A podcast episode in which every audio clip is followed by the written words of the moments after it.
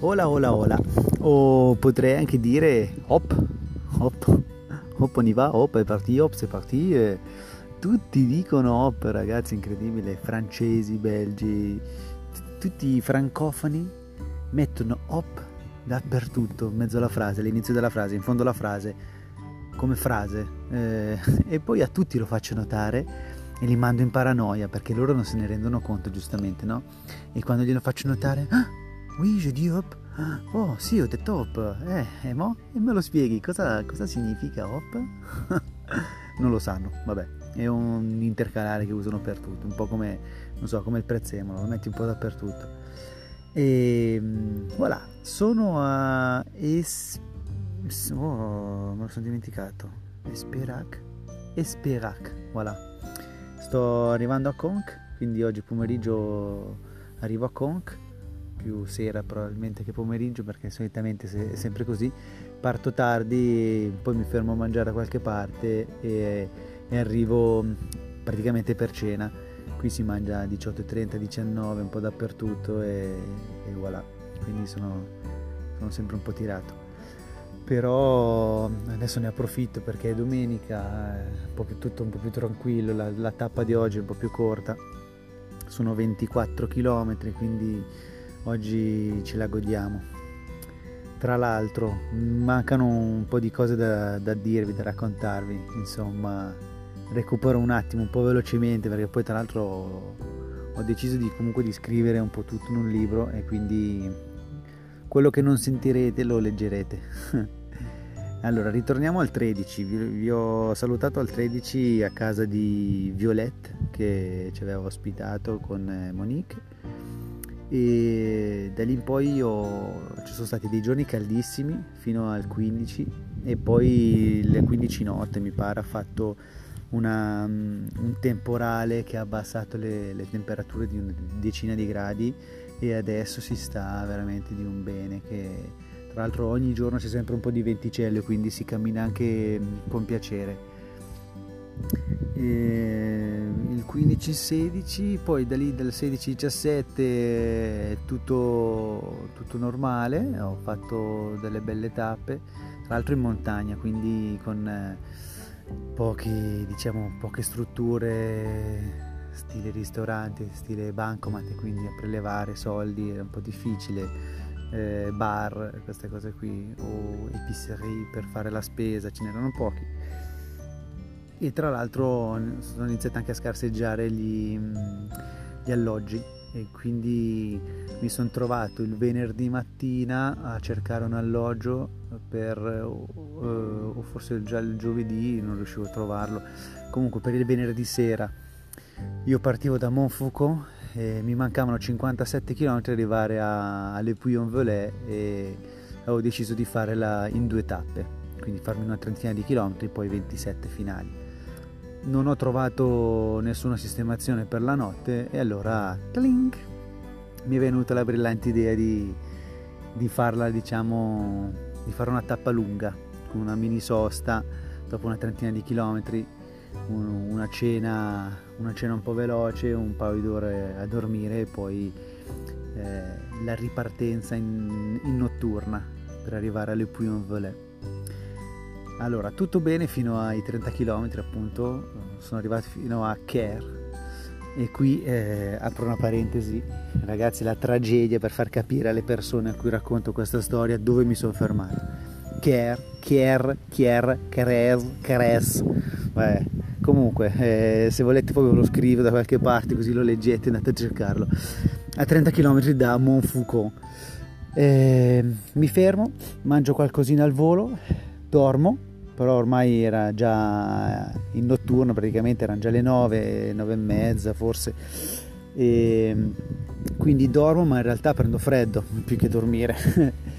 Mi sveglio verso le 11.50 e eh, con eh, torcia frontale eh, riparto. Riparto in direzione di Le Puy-en-Velay quindi mi mancano ancora questi 27 km che decido di fare in notturna allora, fino, diciamo, finché su, il progetto rimane sulla carta, bello, ci sta, è audace.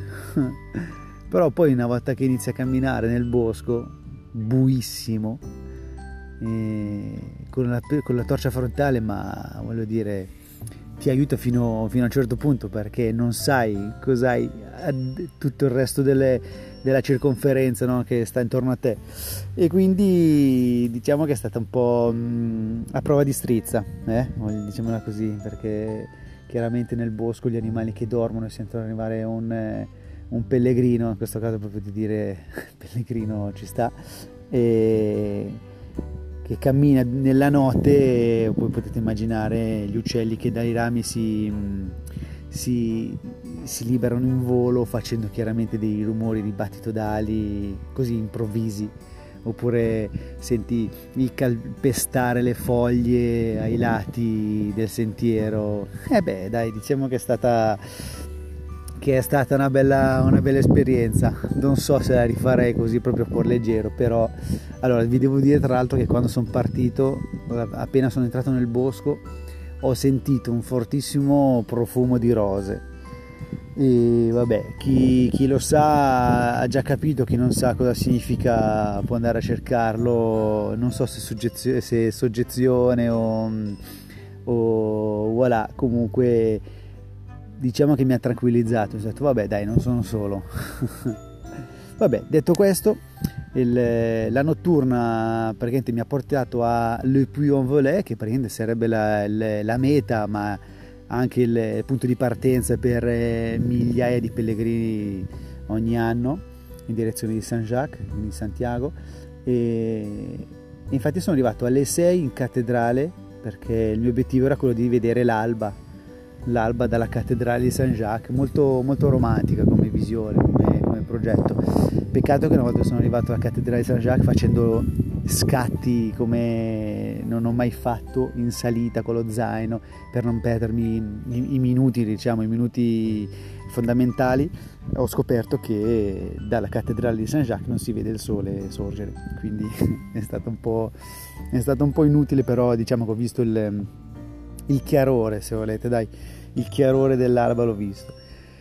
Poi alle 7 la messa per i pellegrini, con una fatica mm, abbastanza importante a rimanere sveglio, e poi dalle 8 via, eh, scendendo tra l'altro da, dalla cattedrale che si apre, il pavimento si apre e c'è una scalinata che porta al centro città che è un'emozione vederla, farla e vabbè, se potete andateci sono arrivato in centro, sono andato in un bar a far colazione e probabilmente sono collassato su, sul tavolino, sentivo ridacchiare le persone di fianco, probabilmente hanno capito che ero un po' cotto. Alle Puy ho cambiato lo zaino perché il mio a furia di, di strapazzarlo tirando carrozzine della, dell'amica tedesca con i bambini piccoli e eh, con gli anni che aveva diciamo che stava un po' lasciando le penne quindi mi ha un po' abbandonato e, e l'ho spedito a casa perché giustamente è un cimelio e questo me lo, me lo terrò per bene. E quindi ho cambiato lo zaino e dalle Pui sono partito con uno zaino nuovo ma bello duro quindi i primi giorni un mal di anche perché appunto essendo così rigido e forse l'ho anche stretto un po' troppo e quindi diciamo che mm, ho sofferto un po', però ci sta. Un'altra cosa molto bella che invece mi è capitata dalle Pui in poi, ah tra l'altro fino alle Pui, diciamo fino ai 900 km di, di mio cammino ho incontrato se no 5-6 pellegrini più o meno, poi li rincontravo sempre, sempre gli stessi. Dalle Pui in poi, se dico 60 pellegrini al, al giorno non esagero, è un disastro ragazzi, veramente tantissimi.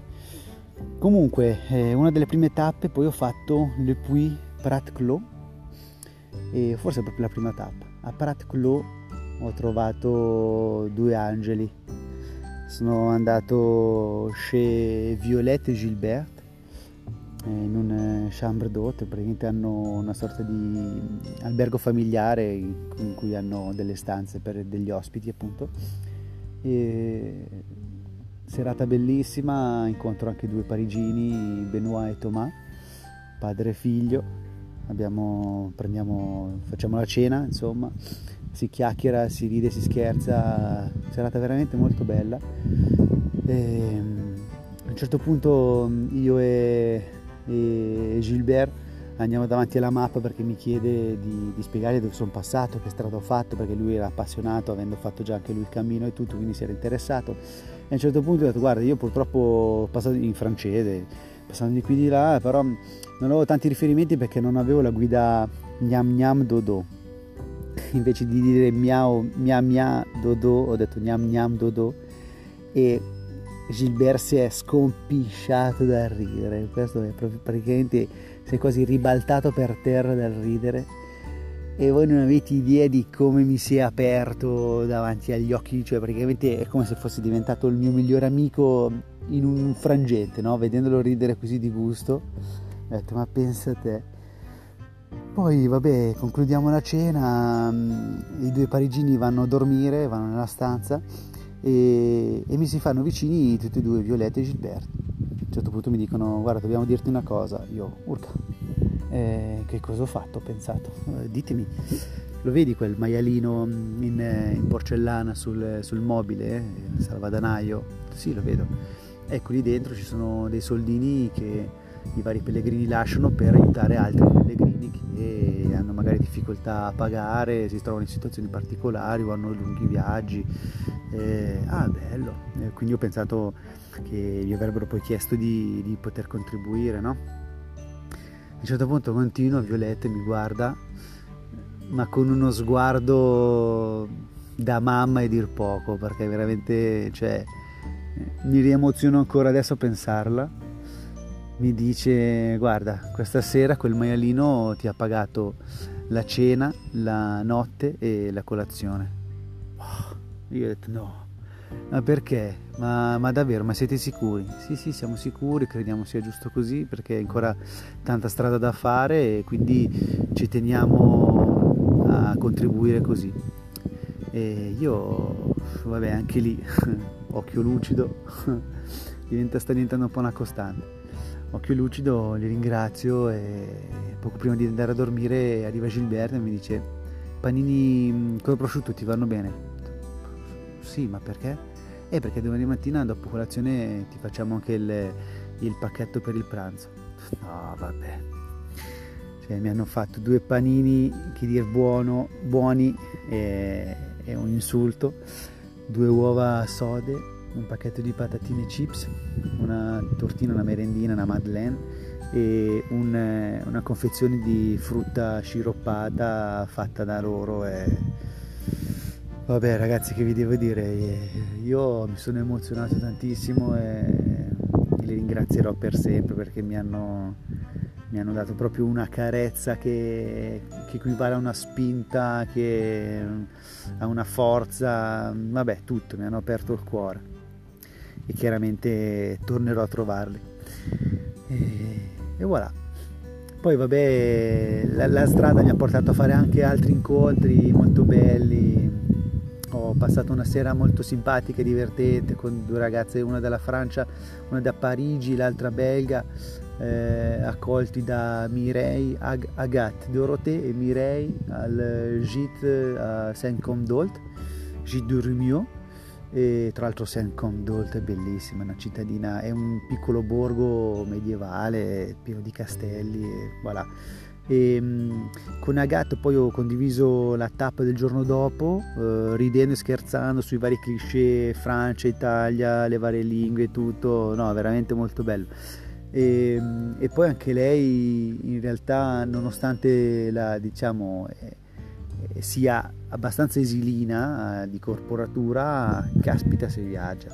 Ecco, una cosa che mi ha insegnato il cammino di, e che mi sta insegnando il cammino di Santiago è che davvero non, come dire, non, la copertina non ti dice nulla del libro. Eh, ragazzi, bisogna sfogliarle queste persone perché poi alla fine capisci che in ognuno di, di loro, di esse, c'è c'è veramente una grande forza e poi già solo il fatto di incontrarli qui significa che qualcosa di speciale hanno, quindi voilà, se potete vi, auguro di farlo e di incontrare belle persone come sto facendo io.